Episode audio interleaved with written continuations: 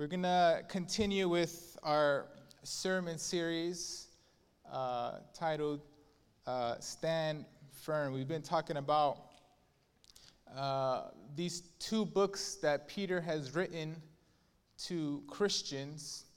And today is going to be the last uh, sermon, I guess, I preach on this series. And pretty much the gist of, of this series is that Peter, the Apostle Peter, has um, challenged and he's encouraged these Christians who are facing persecution, these Christians who are facing and having to deal with, uh, you know, false teachers, people who, who are denying Jesus' return. And, and so Peter writes these two letters to these Christians to encourage them. And what really Peter is saying is, you got to stand firm. You got to tell your neighbor, you got to stand firm. You got to stand firm in your faith, in your belief, in, in Jesus' return, in, in Jesus' inheritance, and the eternal life that he's giving you, and what you're going through right now. Peter is saying, you got to stand, you got to stand firm. Amen. And so we're going to close this, this, uh, this last uh, preaching with, with, with, uh, with this title. I've titled it Timing promises, and, and, and patience. Timing, promises, and patience. Amen? Amen? There was a woman who was visiting her relative in, in Germany. And when she got to Germany, she, you know, she, she figured, well, maybe everybody in German, you know, at least the majority of people possibly speak, you know, English. She comes to find out that they don't but that they actually speak German, obviously, right? And so the majority of people in Germany speak German. And, and, and as she was boarding her plane or, or her train, better said, the instructor who was looking at her ticket was speaking to her in German. And she just, you know, nodded her head, you know, pretending like she knew what he was saying. And when he looked at her ticket, you know, he, she, in German, he, he pretty much told her, hey, your, your, your train is, is this way, just, just go that way. And so she nodded her head. She's like, okay, thank you, I appreciate it. And, you know, not wanting this guy to, to think she didn't understand. And as her train was, was leaving, from far away, she sees that this inspector was screaming at her and, and yelling at her and, and waving his hands at her from afar. And, and she was just waving back, thinking that, you know, he was possibly saying goodbye. And, and he was just, you know, waving his hands and, and he's yelling at her and she's just waving back. You know, and there was an American soldier next to her and he, he leaned over and said, You, you speak German? She said, Well, um, not really said, Well, that makes sense because that guy was telling you you're on the wrong train. See, if she would have understood the language, if she would have understood what this instructor was telling her, she, she would have never boarded right that train. She would have gotten on the, on, the, on the right train. She would have boarded on the right train. The problem is that she didn't understand. And reading this passage that we're about to dive into, Peter is telling us to, to, to understand a lot of things. He, he writes so many, so many things in, in these letters that he's writing to these Christians, but there are three words that I want to focus on today. Three words that I want you to understand this morning. Three words that will help you understand God just a little bit better. And it's God's timing, it's God's promises, and it's God's patience. You see, when you understand God's timing, you're no longer whining about Him not, not showing up on time. When you understand God's promises, you're, you're no longer crying that, you know, that things aren't happening when you want it to happen. When you understand God's patience, it puts so much into perspective. It puts His love into perspective. It puts the amount of care that He has for you into perspective. But you have to first understand it. And I want to share with you that exact thing. Why don't we go to 2 Peter chapter 3, verse, verse 8. 2 Peter chapter 3, verse 8. Peter is saying, But do not forget this one thing, dear friends. Do not forget this one thing, dear friends. I, I said last week when, when Peter was saying, Dear friends, another version of the Bible says, Beloved, which means that he, he really loves these people to, to whom he's writing to.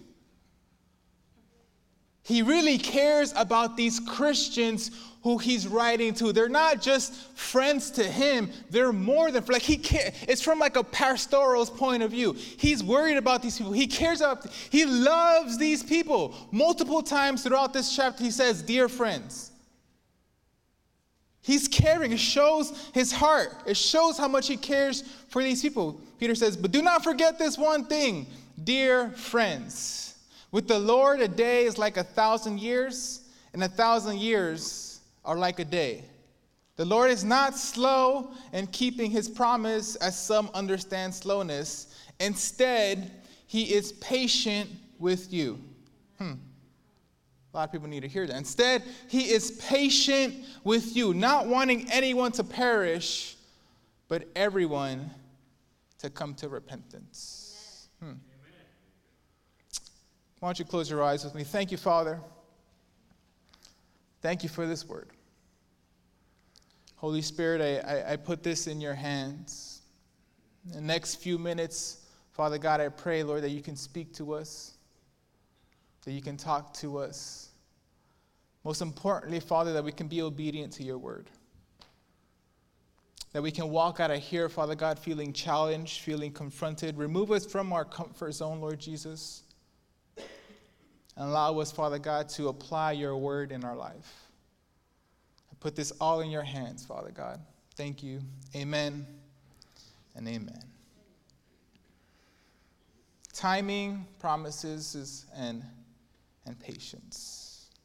First thing I want us to understand is that if we want to stand firm, we have to understand God's timing. Look at verse 8 again. But do not forget this one thing, dear friends. With the Lord, a day is like a thousand years, and a thousand years are like a day. Sounds kind of confusing, huh? What is Peter saying? What does it mean that, that a thousand years are like a day, a day is like a, what, what is what, what is Peter possibly saying? There's a story of a man who was having a conversation with God. The man said, God, how long is a million years? God said, A million years are like a second. The man said, God, how much is a million dollars to you? God said, A million dollars is like a penny. Man said, Well, God, can you spare me a penny? God said, Sure, you got to wait just a second. In other words, you want a million dollars from God, you got to wait a million years. How many are willing to wait? you got to wait a second. How many love road trips? I'm sure you often go to road trips with your family. Listen, the one thing that I dislike, right, there's a couple of things. I don't like spiders. I don't like frogs.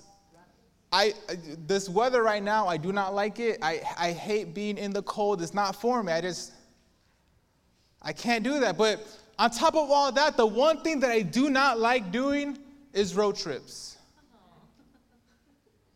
I, like there's just I, I I don't like I can go to Austin, Austin. I've been there two three hours, not bad. Maybe Dallas, I mean, I've been there as well, three or four hours. The farthest that I, I, would think about going is South Padre. I've been there five or six hours. It's not a problem for me. But you know what ruined my road trip? The, the, this experience that, this, this thing that does not, you know, the reason why I don't like road trips is when I went to New York. Driving to New York is the worst thing ever. 24 hours you are in a car. I don't know how people do that.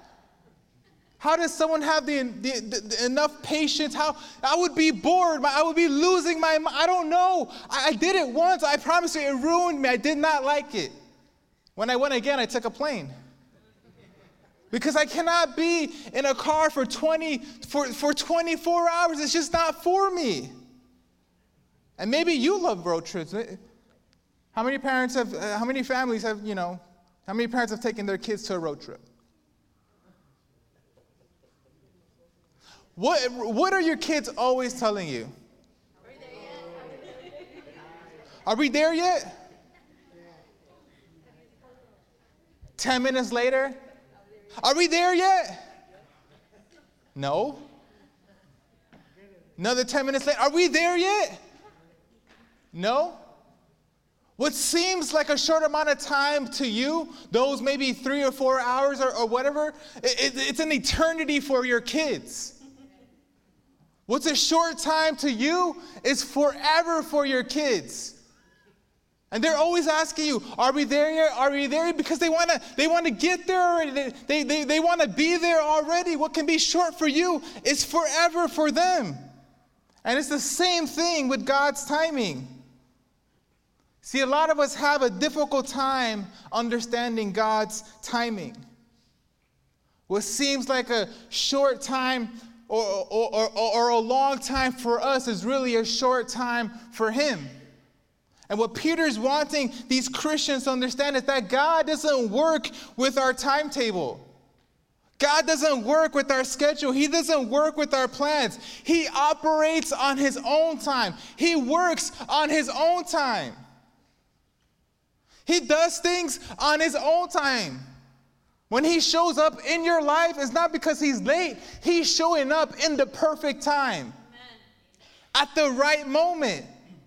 The problem is that me and you can't understand that. We can't comprehend why God isn't showing up when we want to show up. But what we have to understand is this is that God's timing is different. And these Christians that Peter is writing to had, had a problem with this. They were struggling with this. Last week we talked about how they were dealing with false teachers. And these false teachers, uh, these mockers, these deceivers were telling other people that, you know what, the Jesus you believe in is not coming back. This Jesus that, that made a promise to you, he's not coming back. If he were to come back, he, you know, if it was true, if his promises were true, he would already returned. He made you a false promise. And so these Christians started to, to, to believe what these false teachers were saying. And they were saying, you know what, maybe it is true. Jesus did promise that he was going to come back. Why is he taking so long? They didn't understand God's timing. What these false teachers were doing were affecting these Christians. I think that's why Peter tells them in the beginning of the verse do not forget this one thing. In other words, Peter was saying these false teachers might have forgotten, these deceivers might have forgotten, but you as a Christian, you as a follower, you as a believer, do not forget. Others can forget that Jesus isn't coming. Others can, can deny that Jesus is not coming. But you, don't forget. Don't forget that He's coming once again. Don't lose hope. Don't lose faith. Don't give up. Continue to stand firm. Peter's saying, do not forget. And so he says what he says in verse 8 with the Lord, a day is like a thousand years, and a thousand years are like a day. And Peter's main point is that just because just because you don't see God or just because you haven't seen Jesus return, it, it doesn't mean that he's not coming. It just means that God operates on a different time. It just means that, that God works in a different time. He doesn't work with your time schedule. He doesn't work according to your time.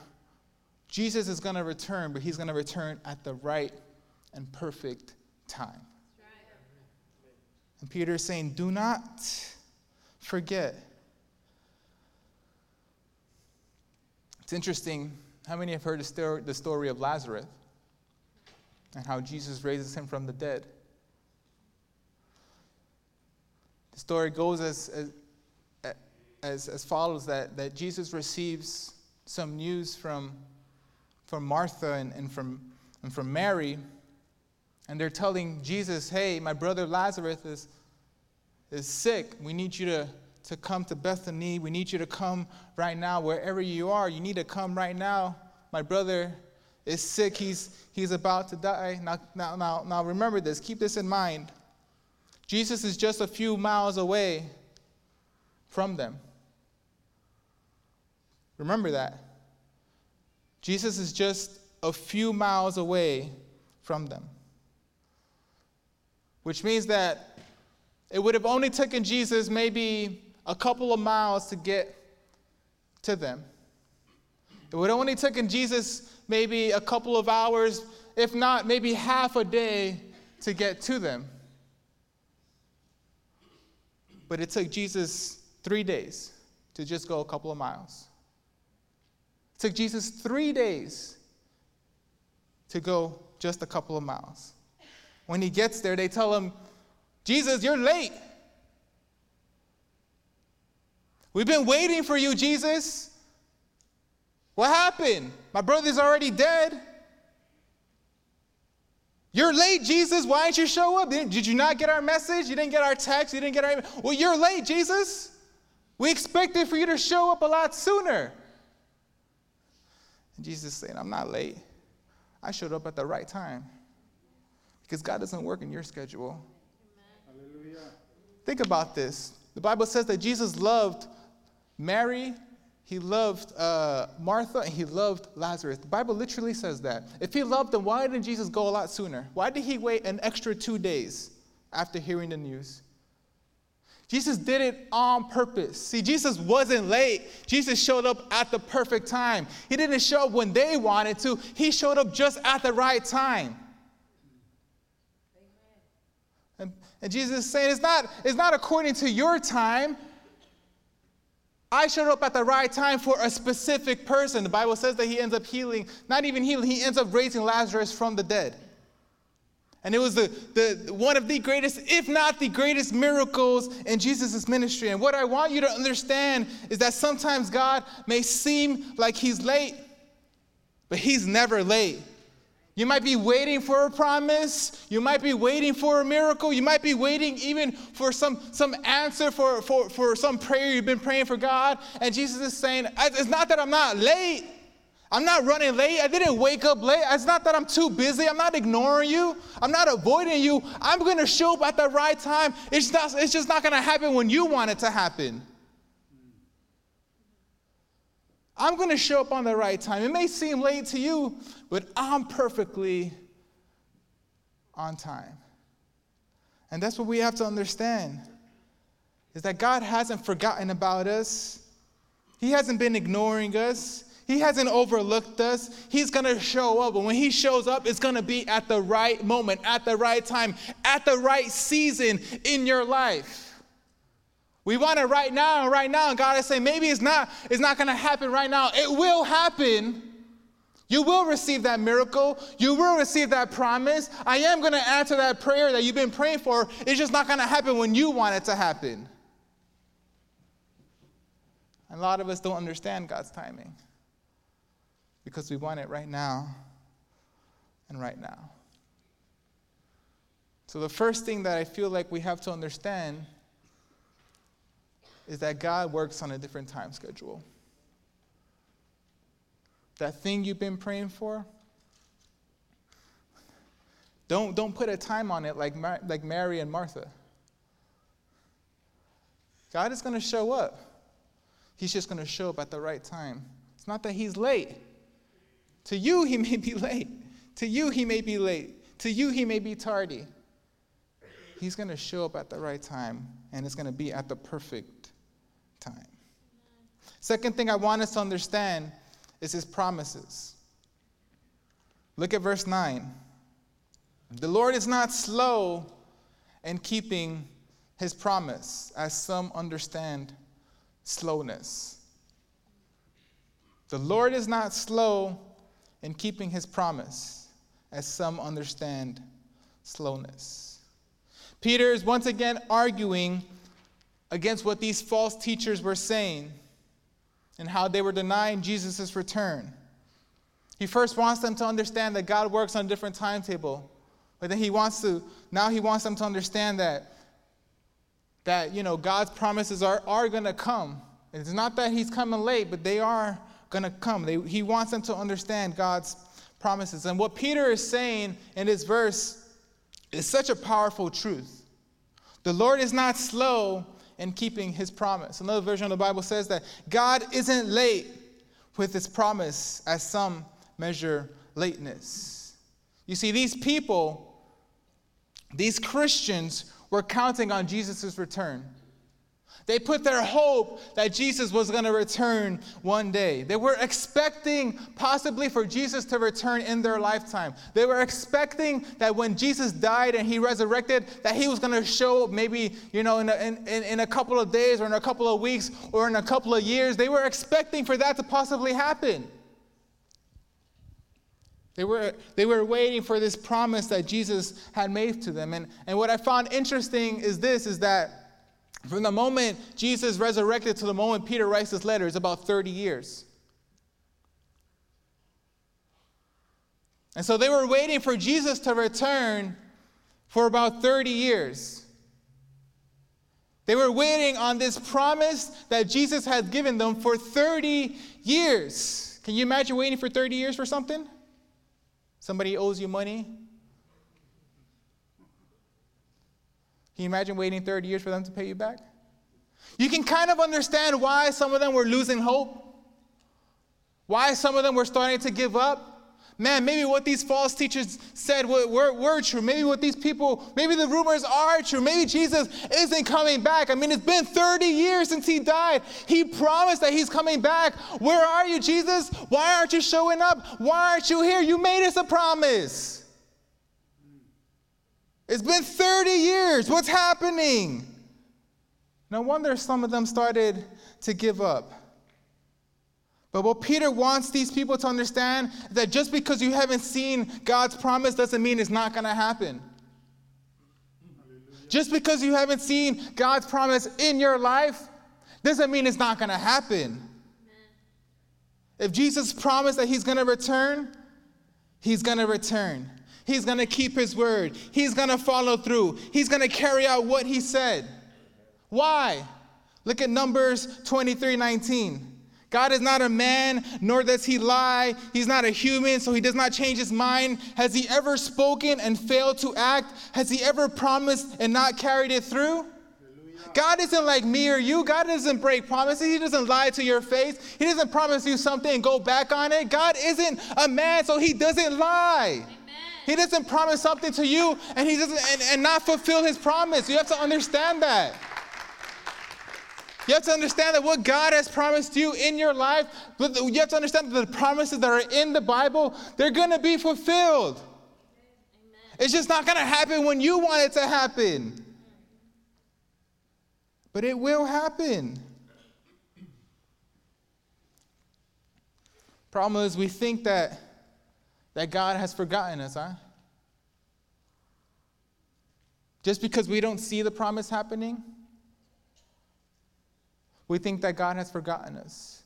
And we've confused or mistaken our impatience for his timing.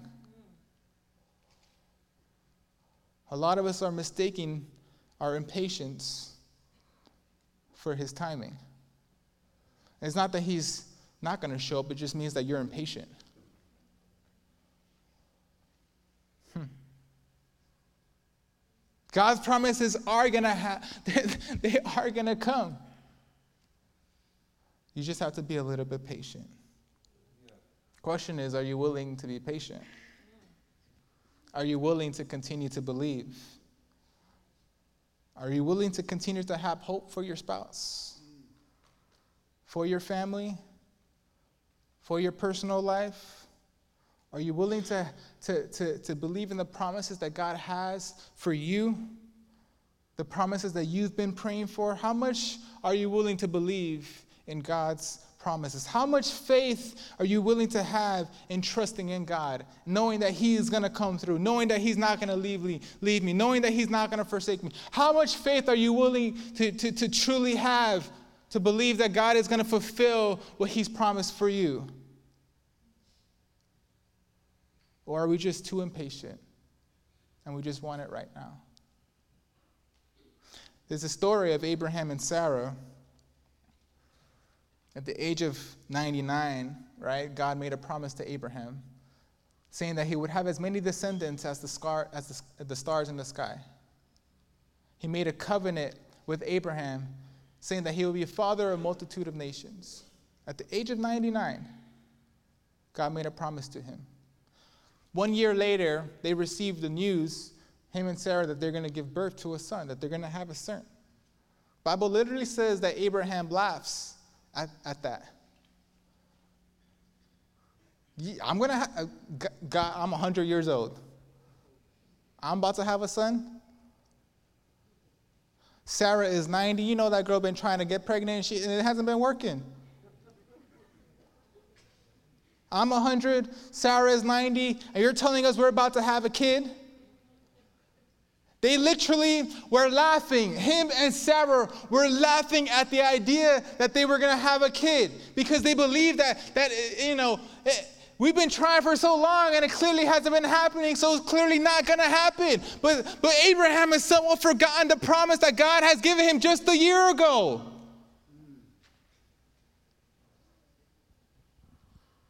And God delivered on his promise. At 100 years old, Abraham gave, you know, had a son Isaac. Amen. 100 years, you know what that tells me, ladies? It's not too late. Some of you are like, yeah, it is late. What are you talking about? the point is that when God promises you something, at the end of the day, He's going to deliver it. You just have to be a little bit patient. Don't lose hope. Don't forget, stand firm in God's promises. Last thing that I want to share with you, and I'll finish with this, is that we have to understand his patience. Look at verse 9 again. The Lord is not slow in keeping his promise, as some understand slowness. What does this verse say, right? What does it continue to say? Instead, he is patient with you not wanting anyone to perish, but everyone to come to repentance. Amen. A couple of weeks ago, I, I went to the mall to do some shopping. and um, what I, I tend to go a little bit earlier in the day just because I don't want to be in the mall with a lot of people. And I want to just go in and out right? I, I'm a fast shopper to begin with. I don't, tend, I don't like to spend a lot of time, you know, in a specific store trying on a billion different things that I'm not going to buy. And so I like to go a little bit early, and, and, and I did. And I get to the store, there's not a lot of people there, the line isn't long. I try out a couple of things, right? I get in line, I'm thinking this is gonna go fast. I got things to do. There were two people in front of me. The first person was a guy who, you know, he was buying something. Didn't take too long, but then he had also made, I guess, an order online, and he was waiting to see, you know, if, if they had his order so he can pick it up. That was taking some time. I was about five minutes in line already. Keep in mind, there's only one cashier. And she's trying to find his order and trying to find his order, and, and, and nothing's happening. The line is getting just a little bit longer now. Whatever, at the end of the day, you know, she, they didn't find his order and he left, and I'm thinking, okay, this is perfect. Five minutes is nothing. I, I'm, I'm going to go in and out, and, that, and that's it. The next person in front of me was this lady. I saw that she had just a couple of things, not too bad.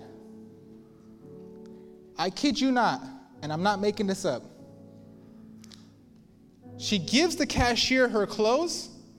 She reaches to the bottom and picks up four huge boxes of clothes that she's returning. Four, eh, four huge boxes. I've never seen somebody return so many clothes in my life.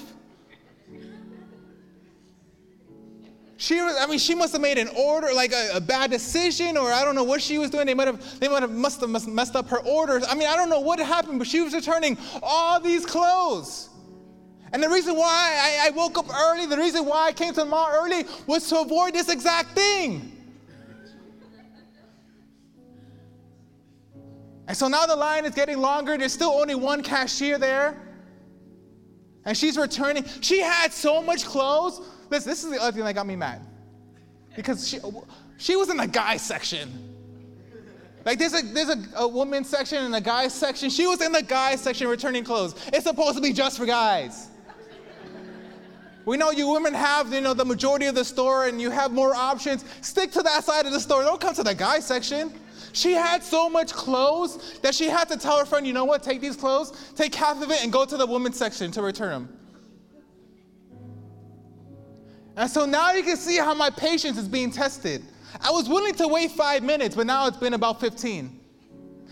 Also, I only had one thing that I wanted to buy. One thing. This lady had four billion things that she wanted to return. And my patience is being tested. And in my head, I'm like, God, I'm a pastor. and you tell me I have to love, but I don't know if I can do that right now. I'm at, in the line about 25 minutes in, and, and I don't know if I can wait any longer. And, and you know what I started to think? The amount of patience God has for me and for you. The amount of patience that God has had for me and for you. The amount of patience that God has had to deal with someone like you, to deal with someone like me, one who's failed him one billion times, one who's made him, you know, sad, one who's disappointed him, one who's, who's done tons of sins in his life, and he's still willing to have patience for someone like me. Even when I wanted to, to go my own way, even when I wanted to do my own thing, even when I wanted to make my own choices and I wanted to go here and I wanted to go there, even through all that stuff, he was will, still willing to have patience for someone like me. Even when I sinned against him constantly, he was still willing to have patience for someone like me. Through all of that, through all of my life, he was still willing to have patience for someone like me. This shows how much God cares for us, doesn't it? When you understand the amount of patience that God has for you, you understand His love. It puts His love into perspective. Man, God, you were so patient with me, even though it was crazy, even though I did so many things. It shows you the amount of love that God has for you the amount of grace that God has for you. It shows you how much God cares for you. I promise you, if I were to switch roles with God and He was acting like me, I would have given up on Him a long time ago. I wouldn't have the enough patience to deal with such a failure like myself. I would have given up on Him. But thank God He's not like us. Thank God He truly loves you. Thank God He cares about you. Thank God He wants to forgive you. And you know what that tells me? Is that because He has so much patience, the only thing I can say is, Thank you, God. Thank you for dealing with someone like me. Thank you for having so much patience with me. Thank you for your grace. Thank you for your love. Thank you for your mercy. Thank you, God. If there's anything that you can do is, is literally just thank Him for dealing with someone like you.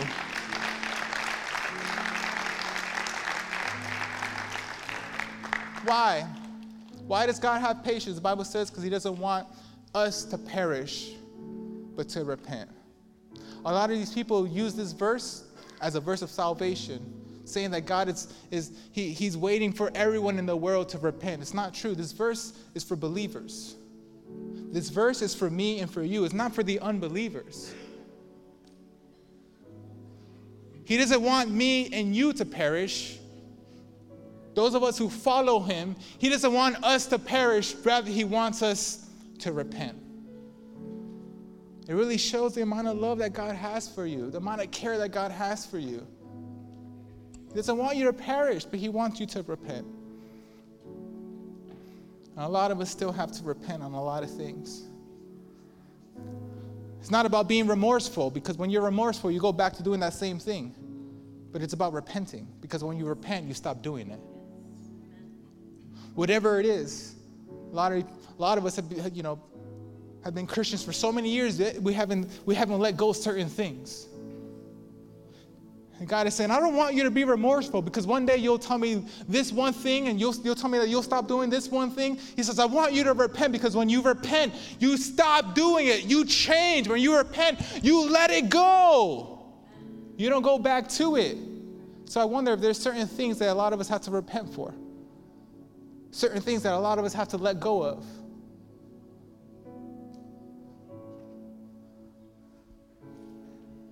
It shows the amount of love that God has for you. Thank you, Father God. I wonder how many people truly want to repent. How many have the enough courage to say, you know what, God? I know I'm prideful. I know I'm hard headed, but you're right. I finally realize that you have so much patience for me, God. The only thing I can do is to repent. If this is what you want for me, then I'm going to do it, God. You've been dealing with someone like me for so many years. The least thing I can do is just repent. I wonder how many people want to repent this morning. How many people understand God's, God's patience? How many people understand God's promise? How many people understand God's timing? I wonder how many people can truly say, you know what, God, thank you. Thank you for everything you've done in my life. Thank you for taking me out of this and this and this. Thank you for having so much patience for me, God. Thank you. Thank you, God, for dealing with someone like me. Thank you, God. Because if it was someone else, they would have already given up on me. But you never left me. You never forsaken me. You never abandoned me. You've always been with me. God, thank you for your patience.